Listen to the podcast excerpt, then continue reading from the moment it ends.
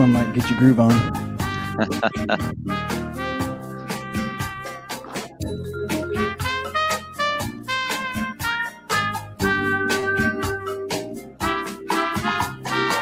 Whoa, it's a double mug zoom. How did do that? We just blew the budget for special effects for this year. Well, good morning, gentlemen. Good morning, Brent. How's things? Things are good in the hood. We have rain in Arizona. Hmm. Yeah, there's a song about that, isn't there? Oh no, it's that other state. Never mind. But it's still summertime here. Yeah, you're a jerk. Isn't it? Isn't it always summertime there? Yeah, we don't really do winter. Have a couple days that gets below what, maybe 60, 50? In the, in the daytime, yeah. We, we try to avoid winter as best we can. Not a bad philosophy. But I'll get to enjoy some winter up in Ottawa this week. You will indeed, and, and not as bad as last year's winter when you were here, but uh, some weather indeed. The, the thing to keep in mind is that here in Canada, it's always summer on the inside. And I just can't top that. yeah, Peter says, don't believe him. Yeah, some of us are are anyway. Well, my heart grew three times that time. Anyway, I don't know. Uh, Oh man, anyway, hey everybody. How's the chat room going? Looks like we got a full house. Lots of people Yeah. jumping in. very cool. Um, gang, we've uh, we've got Mike Taylor back with us here today. Mike's been with us uh, for a conversation in the past as well. Um, but if you didn't catch up with Mike that time, let's get Mike to introduce himself and give us a little sense of who he is, what he does, where he's coming from, all that cool stuff. Yeah, I uh, am Mike Taylor. I'm a learning consultant. I work for a consulting company called Change for Growth, and I'm in Columbus, Ohio. So I definitely get winter. We've had snow already as well. Uh, been doing learning stuff for oh gosh, way longer than I care to admit, over 20 years. So have had a pretty fortunate to have a pretty broad background experience wise. I've worked in big Fortune 100 companies. I've worked at startups, been on larger teams, been a department training department of one. So I've kind of hit the hit the full spectrum of uh, the range of, of work to, to do in the field. So I've been pretty pretty fortunate in that regard. Very cool. Um, and uh, we have this really cool title here today, Speaking to the Lizard Brain. Um, Yeah. which, I, I- you know, I've had various things. I, I was thinking, oh, we should bring puppets in or something. I don't know. It just felt so, it's so strongly, you know, kind of visual in that way or something. But anyway, um, but it relates to some stuff that you, you've done a fair number of sessions and, and things around uh, over the last while, et cetera. Uh, maybe just give us um, an insight into exactly what exactly is the lizard brain. Well, so it's to me it's pretty fascinating um, topic, and it's really relevant to what we do. I, I kind of talk about it in the context of of contrasting the difference between marketers and, and L and D professionals, and it's sort of a, a, how our brains work. So we've got two parts of our of our brains. Uh, there's been several good books about it. Daniel Kahneman wrote Thinking Fast, Thinking Slow. Those are the same kind of concepts that he talks about in his book, and there's a couple other really good ones. And and basically, we've got this conscious mind that we're thinking, sort of effortful. We're thinking we're solving a math problem, that sort of stuff. And we have the subconscious part of our mind, which is the things that we've evolved with evolutionarily, you know, over tens of thousands or millions of years, you know, since we sort of emerged from the swamps or wherever we came from. And a lot of times, I think people's natural intuitions when you start to do training or marketing or persuasion of, of any type is the natural your intuition says oh i'm going to give you a lot of facts and figures and people are logical creatures and they're going to it's going to be obvious what they should do. When in fact that's really not the way it works and our subconscious mind is, is much more dominant. And as humans there are things that we're processing subconsciously. Oftentimes we're not even aware that we're processing them. It happens so fast. And typically the way it works we're making subconscious decisions around our behavior. And then after the fact we're going to come back in and fill in the logic like oh yeah that was very logical but in fact that's not really the way that it typically happens. Mm-hmm. yeah we're easily um, self-deluded aren't we um, about about who's really in control when we're when we're doing all kinds of things and there's and there's there's a, there's a lot of fascinating research that's done around this you know things like the anchoring principle well if you're going in to talk to your boss about a raise next year well, you should say some big gigantic number because that number sets an anchor and then the offer for your raise is going to be a higher number. There's a lot of, you know, sort of psychology related things like that that I think all of us could probably tap into if, if we're aware of them. Mm-hmm. And you would think that that would never, no, I would never be influenced by some random number, but there's been studies that show and, and prove that it's a, it's a real, uh, a real effect. Hmm.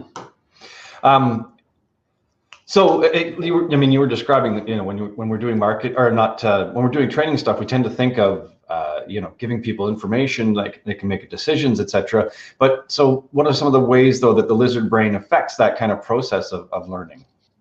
Well, I think that the biggest thing is is the initial attention. You know, what what's going to get my attention? I think one thing that marketers are really good at is they understand that people are bombarded with thousands of messages every day from every which direction. Um, and I don't always think that that learning and development and training people sort of appreciate what they're competing against. You know, just because your course is in the LMS doesn't mean it's going to get somebody's attention. And you know, I've I I've seen a lot of poor examples where the, it opens with super boring stuff and they'll give you a mission statement and they'll give you you know 22 learning objectives and that you know i'm falling asleep before i even get started whereas you know you've never seen a billboard with bullet points driving down the highway because you can't you're past it before you can read it and so i think the biggest difference is just making things engaging and and grab somebody's attention it just has to be different than the thousands of other messages they get mm-hmm. So I think that's the I think that's the biggest thing. Obviously, you've got to have something behind it because if you get their attention and then there's just you know nothing of value behind it, then you're sort of wasting that.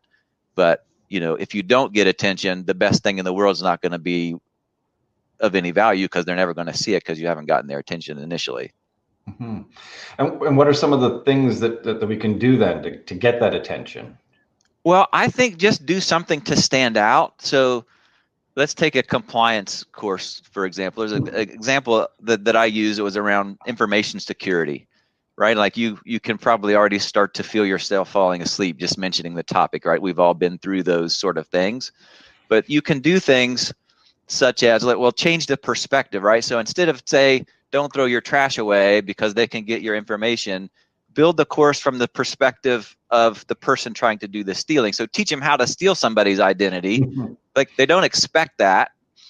You know, I've got an example that I use in in one of my sessions. It's got this really, uh, it's my favorite character ever in a, a course that I've built. It's Shady Grady, and this you know sketchy looking guy with a gold chain, really kind of greasy or whatever. And it's just you don't expect that in a corporate compliance course. So, okay, now I'm hopefully pique somebody's interest. Okay, well, this is different. What is this? Right. And then if you can do something to pull them in and then you have good stuff behind it, it's going to be infinitely more effective than, you know, they hit play and go to lunch and they never see it. Yeah, and read a bunch of lines of text and bullet points. Exactly. and you know, and then the other the other piece that that goes with you know any kind of good learning right is you're trying to get people to to apply things so you know if you can make them make the interaction happen in their brain instead of the next button clicker finger obviously you know if you can prevent them and sort of get them emotionally engaged you know there's a lot of research behind that that that emotions are important to tap into for memory and learning and all that sort of stuff as well hmm.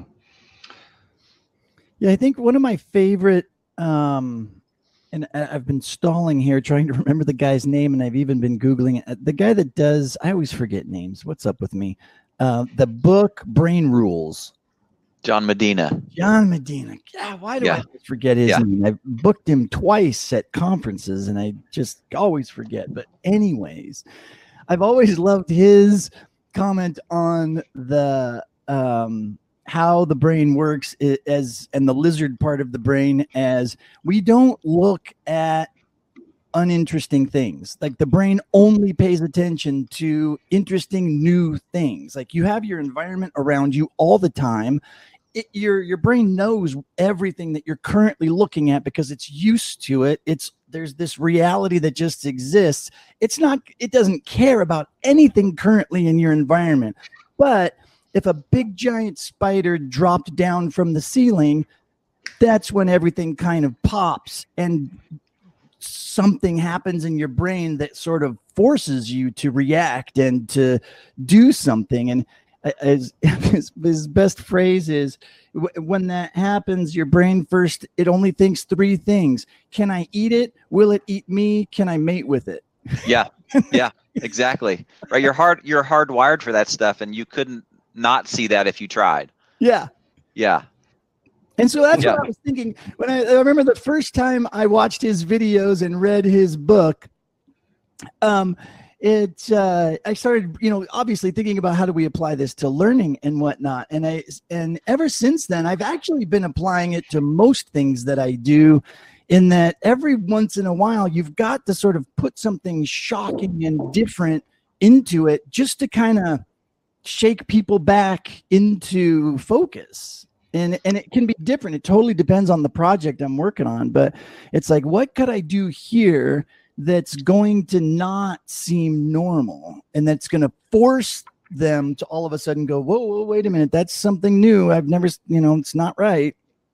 Yeah he uh, i think he i think he says in there like if you were trying to build the absolute worst environment to learn in it would look a lot like cubicles and and schools right? Like uh, no one it's a it's a it's a wonder anybody learns anything in those environments just the way that way that they're set up which is which is yes, an interesting thing the yeah. art of the worst learning environment. Yeah. Now that we can relate to that. what not to do we should be really targeted at what we should be doing.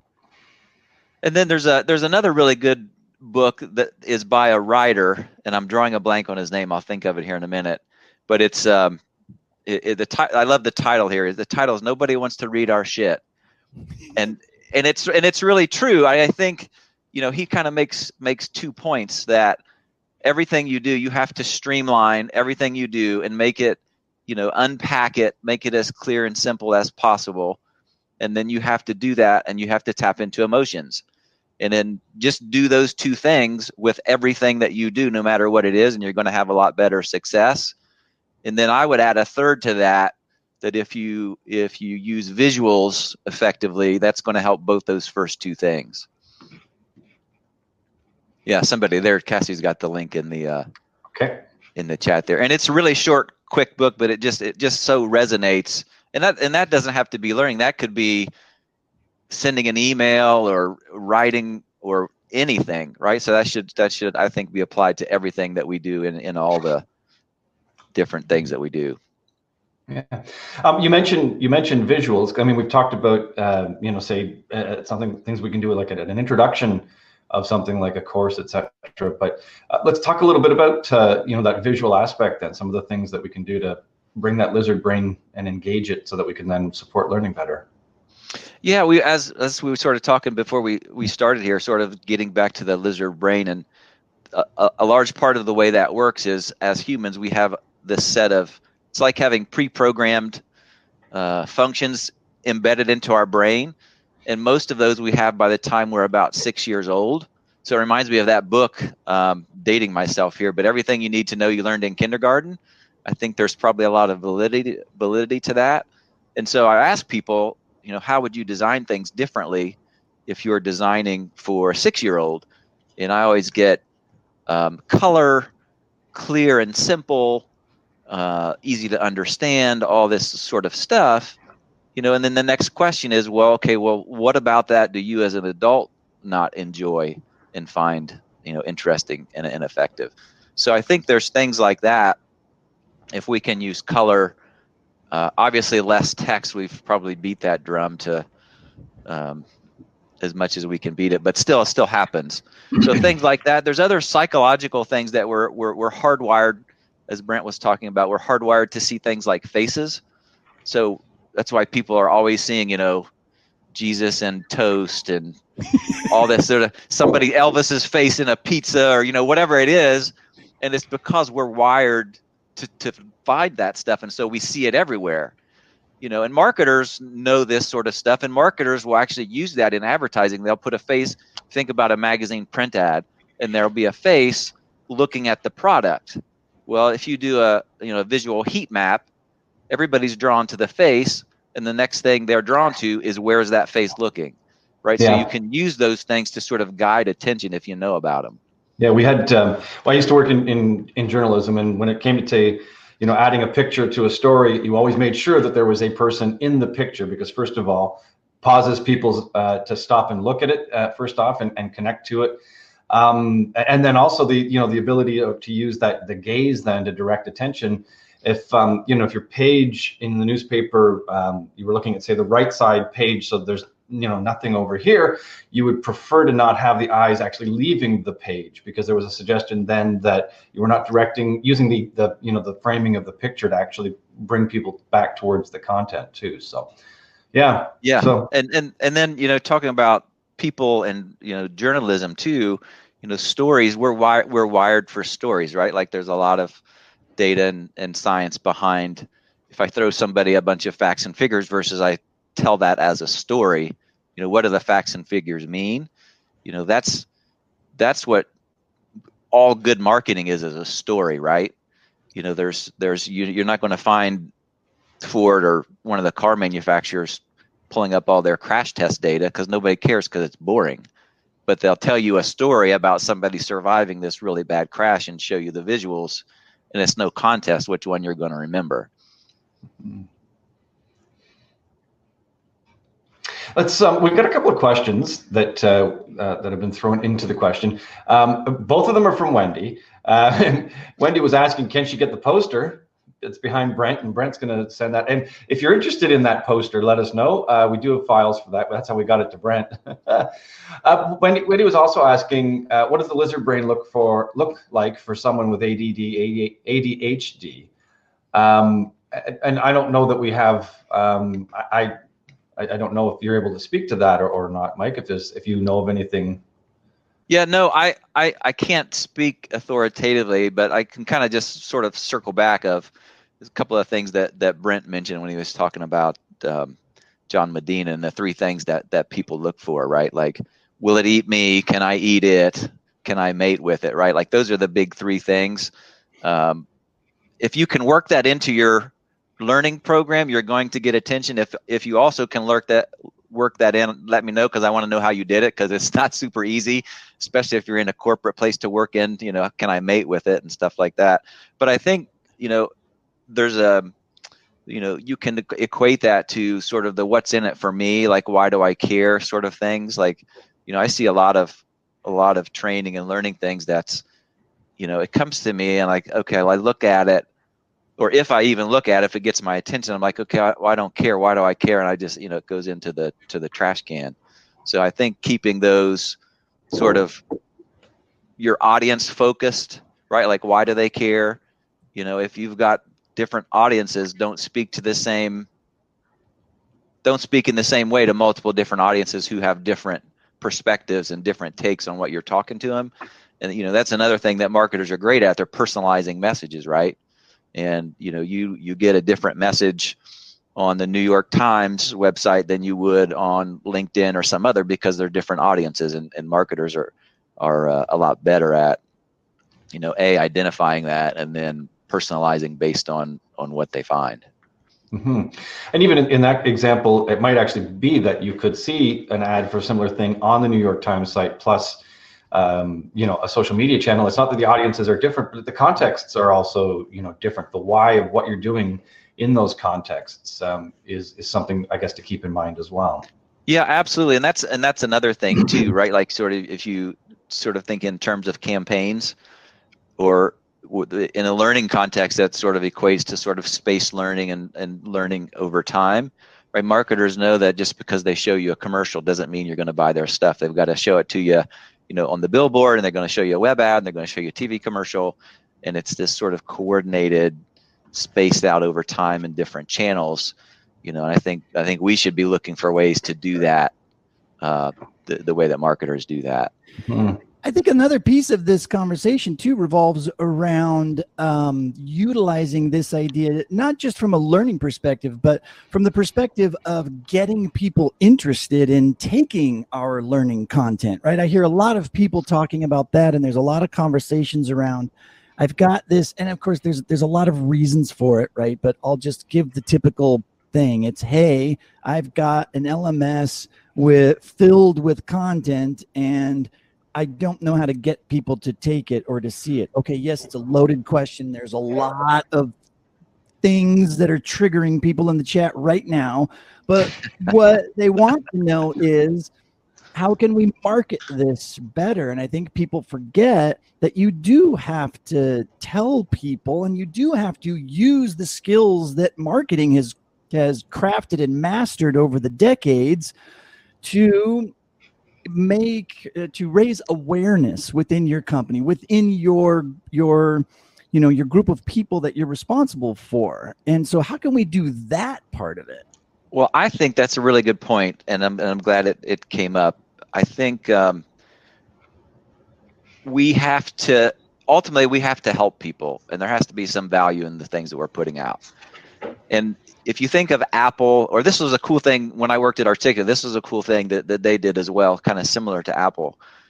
Um, if you see Simon Sinek's, um, you know, the, his his talk about Microsoft versus Apple, you know, Microsoft does your approach. Hey, we've got the LMS, we've got all this great stuff in it. You know, come and take our courses. The Apple approach is, hey, we can help you do your job better. We can help you be a rock star oh by the way we, we have some courses in an lms and it's just a total you know 180 approach when you compare and contrast those things. So if you can help people and put that front and center well if you can help me solve a problem i'm in. But if you just have a boatload of a course in lms i, I don't really don't care right? And so how you, you're not selling the courses you're selling what the courses can do. And there's there's a um, I know some, some statistics in marketing. totally agree with you on that. yeah, you know, and, and marketers, right? Like good marketers, and I think this is why Articulate's so successful in Apple and other companies like that, is hey, we'll help you. Uh, we don't really care if you buy our software or not. We'll just help you because, you know, you do this sort of job and and we're going to help you. But the ironic thing is by not selling, quote selling, they're selling more things because what happens – you know 80 or 90 percent of people buy from the first place that helps them and so you know the experience is very different than being sold to yeah and that's yeah. why I always kind of thought of what we do as um, we do create products. And I think if we think of ourselves as and I don't mean like software products or well, you could think of it as a software product, I guess. But when you're creating a training course or a training piece of content of some sort, you're creating a product, and you kind of have to all of a sudden put on the hat of product manager and figure out how to get people to know that it exists and all that kind of stuff. And understanding how the lizard brain works to do that is super helpful. Absolutely. And then the other piece, there's another piece to that too. Speaking of product manager, two things is you know we we have a brand whether it's our individual brand or our department our team brand and um, you know when you put out good stuff and people find it helpful like that's sort of a self-fulfilling thing. That's your brand that's going to help you in the future. And then the other piece kind of to the product manager side is you know marketers understand they don't market the same way to a, somebody who's been a customer for 20 years as they would to somebody who's never used their product. So if you think about that in a learning context, you know, you may have a subject matter expert who knows everything ins and outs. Other end of the spectrum, you've got somebody who's just new, right? So we wouldn't market to those people the same way, and we shouldn't, you know, train or teach to those people the same way because they need different things. You don't ever run into this, Chris, do you?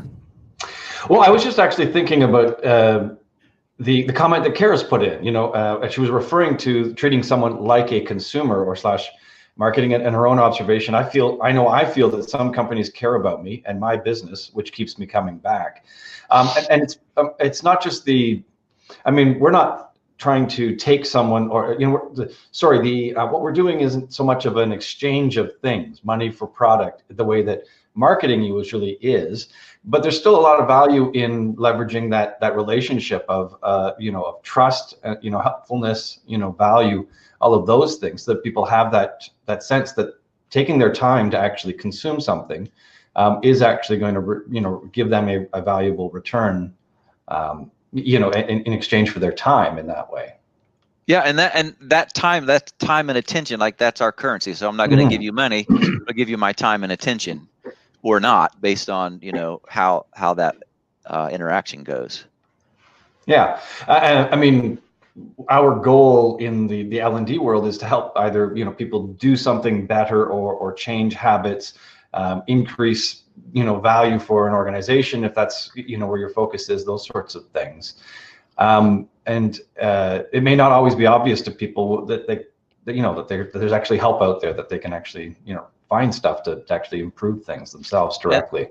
And, and that's a really good good point too. So if if everything I'm doing is in is locked inside a course, which is locked inside an LMS, Mhm. and I just need the answer to this one small piece, right? Like put that where it's available, put it where it's searchable, findable. And I think even more importantly, you know, when good marketing campaigns go viral, it's not because of the campaign itself, it's because the the people, the consumers are sharing it with each other.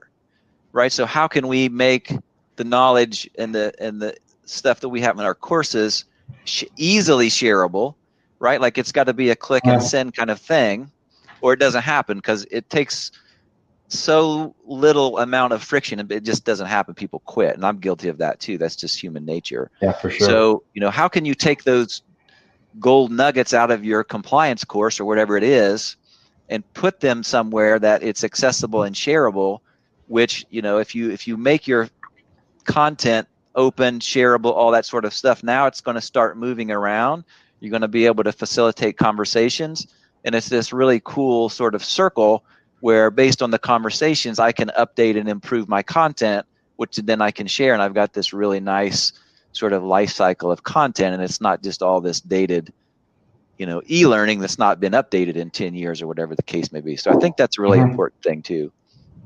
Yeah, helping people solve that problem when they've got the problem, as opposed to you know the brain dumping of everything that they might ever need to solve potentially any problem that they might ever encounter. Right, and and we've got so much content. You know, I think one of the easy wins for uh, a lot of places is just reuse what you already have in different ways. You know, you know, a great example for compliance courses is, you know, you've got all the content and graphics and video, whatever, in your once a year compliance course. Break it out and make, you know, make an email campaign that's, you know, weekly, monthly, whatever that case, and then drip it out over the year. And it's a minimal amount of work, you know, just support and enhance what you're already doing to make it better. And so, you know, I think a lot of people don't really the, the default seems to be a lot of times, oh, I've got to build new stuff. Well, not necessarily always. Take what you've got and repurpose it in different ways and different channels. Yeah. Mhm. And it's not always and you know when you when you're building a course i mean all those things that you mentioned uh, all of a sudden triggers for me um the Bob Mosher and the the five moments of need right? I think that- Absolutely. that's a very lizard brain sort of concept if you think about it. And i hadn't really put the two together until you you kind of stated it like that you know? It's very much you know something breaks i don't know why. I need to learn and figure it out and fix it. And there's a whole bunch of different ways that people react to that but that's a total lizard brain thing. Well, and I think I think kind of to tag on to that point, um, that strikes me as a sort of a lizard brain thing is like when you have a problem, I think the first person or the first thing you look for is a person, right? Like I'm not looking for a book or saying like if there's a person, I'm going to ask the person, yeah and I think that's We a used to call natural that thing. prairie dogging at Intel in the in the cubicle farms, right? When you see people's heads popping up all over the to, to ask the person in the cubicle next door, right? That was always step one. I'm gonna ask the person right there. Yeah. Right, and I think that's that's that's kind of talking about you know making your content available and facilitating conversations. You know that process helps people find you know the other person eight states away who does something similar, right? Like so, it doesn't always have to be the L and D people telling you what's right. you can get just as much, if not more, value from finding that guy who's doing the similar job in another state, and you guys can help each other, right? Like it's connecting people with people. It's not always just content generation stuff. Yeah, it's Mm. like, it's like find a person, Google, then YouTube.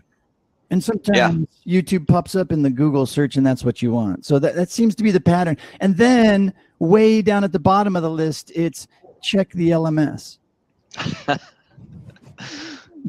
Yes. Well, I'm not. I think a lot of people maybe don't get that far. I don't know. right? And normally the answer comes way before you get down to that that far on the list. Yeah, I think. But I think you know, most of the time I find myself in an LMS. It's I've already. I'm in an emotional state, which is not the emotions that we're wanting to to inspire. Like, uh, I'm probably not happy about having to be there. So you know, I'm we're sort of fighting an uphill battle before we even start, which which makes it all that much more important, right? So if I can, if if I'm ticked off because I got to do the compliance course, you know, at least make it personable and fun and different, and you know, not uh, not painful. yeah, as Stephanie's just pointed out in the chat, I'm only in the LMS when I get an email saying I have to be. And the due date is you know today. Ouch. Yeah, that's trouble. I wonder. Um, oh no, I just lost my thought. Quick. Stephanie. Ah. It- well, you know, I lizard think I think that like the true test would be right. Like so, if we're if we're trying to not be the compliance police, right? Is you know, what are the things that people would would watch or would take and consume without being required, right?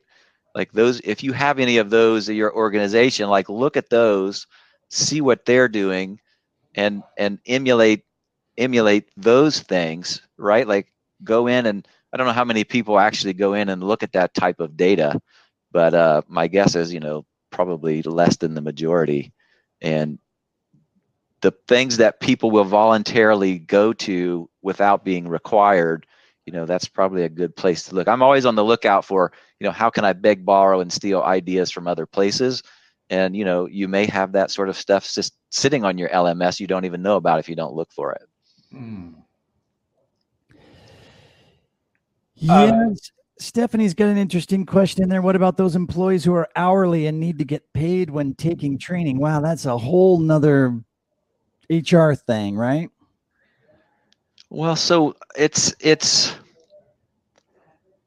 I think there's a lot of there, there's a big discussion. I think obviously, and again, I think it's you know what is the training? Obviously, there's onboarding and getting up to speed, which is which is one thing. But getting back to your five moments of need, if I'm in a call center and on a call and I need an answer, well, you got to make that available, and it's Yeah. part of their job. So to me, I think learning is part of your job, and it's not a separate thing. It And should be like so-. Like we should be making stuff so good that when people get, even if they're hourly, that they're like they want to learn and consume new content, right?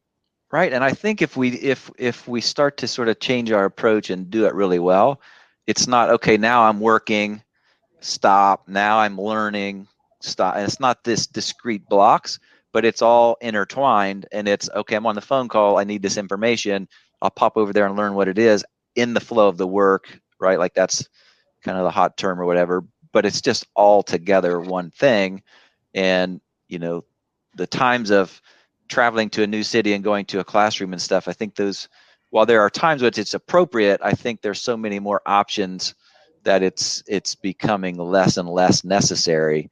And even when it is necessary there's a whole lot of things you should do outside of that because that time's super expensive and valuable. You shouldn't be wasting it doing things that you could do in other places. Thinking about the the moment of need, um, I, I wonder if there's times when we need to help people deactivate the lizard brain.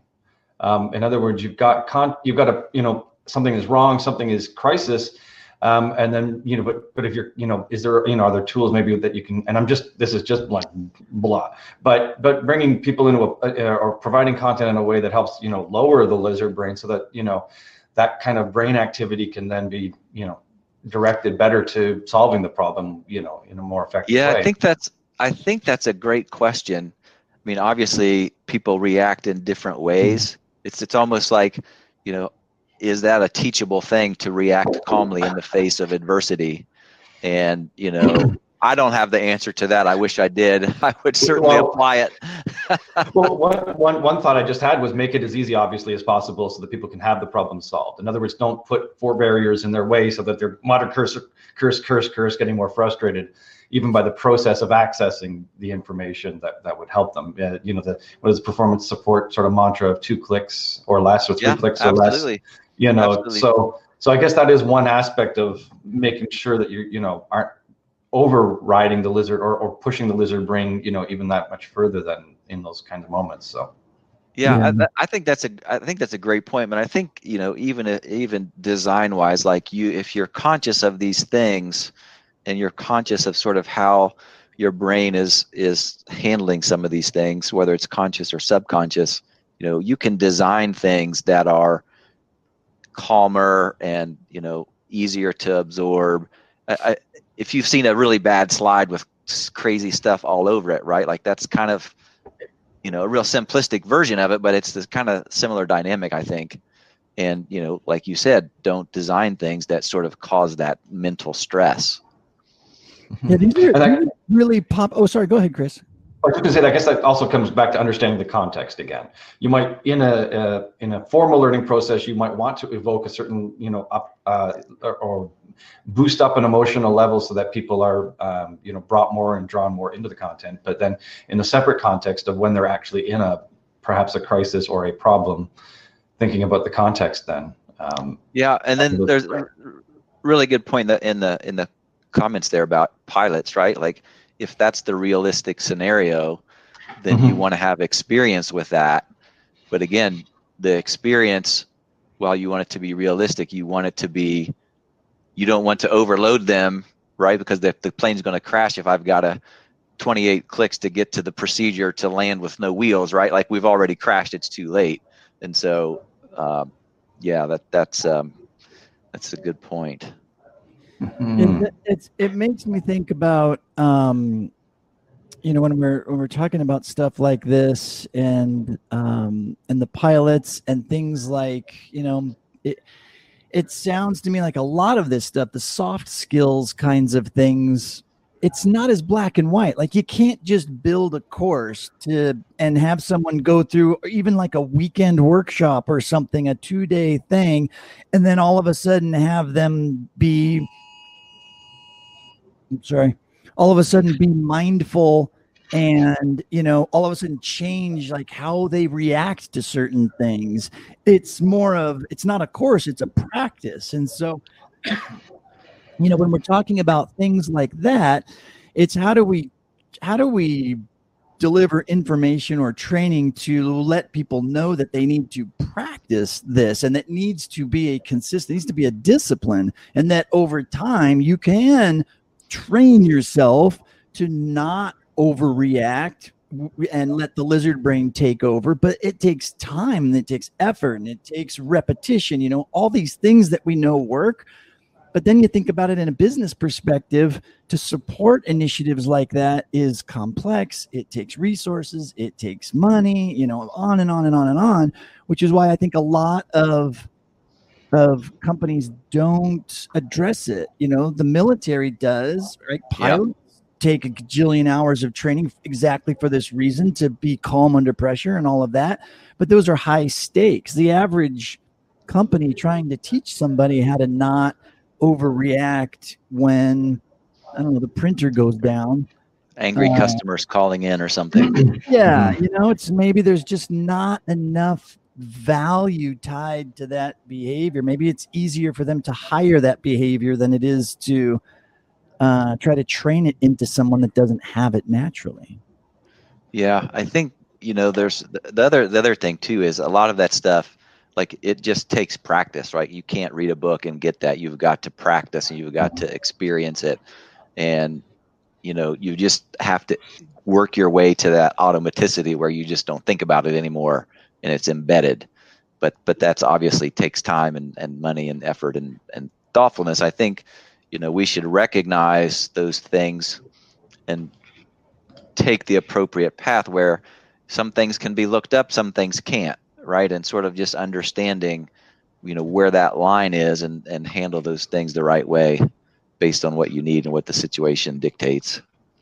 Mhm. Very Indeed. cool. Um, that's probably yeah. We're we're hitting we're hitting our rough mark. It's probably a good place for us to take a pause and uh, and uh, think about uh, think about all the things. What what um, Mike? Before we forget, throw throw your info in uh, in case people need to reach Yeah. out to you. That kind of Yeah, stuff. We always end up at the end and go, oh yeah, right. Where the heck is uh, uh, Mike? So I need my glasses here so I can see. my old age is striking again. Ah, Well, I'll don't put- say it. I'll put mine on so I can read. I have to take mine off so I can read. Oh. Bad eyes. Oh, by the way, in case anybody was wondering, uh, that was a uh, flash flood warning in uh, Arizona. Uh, Oh. We were just talking about that. When it rains in Arizona, everything mm. floods and just wreaks havoc everywhere. And, but good times. But You you're got to gonna have some sort of price to get the weather, right? Like there's a That's tra- it's always a trade-off. That's your Yeah. that's your trade-off. Mm-hmm. Yeah. We have That- snow, but we don't have to worry about floods. Nothing's free. There's there's a cost to everything. That's right. Well, but you know, most people make the best of it uh, when the golf courses and the uh, the the the waterways, if you will, over flood. People break out the inner tubes and ride the waves uh, because they're much bigger than normal. So there's, uh, you know, it's it's our version of sledding when there's a snow day. Riding the flood waters. Very cool. Um, fascinating chat again today. Thanks, Mike, for joining us. Um, and Yeah, great thanks. chat. Great chat in the uh, in the comments. I'm going to just say um, maybe J Rock. We need to put up together a little um, appropriateness training for you. anyway, anyway, good, clean fun, as they say. awesome, gang. Thanks so much for joining us. We'll see you again. Uh, we'll see you again next time. Have a great time, guys. Take care, guys. You guys, Mike, thanks for hanging out with us. See ya. Thanks for having me.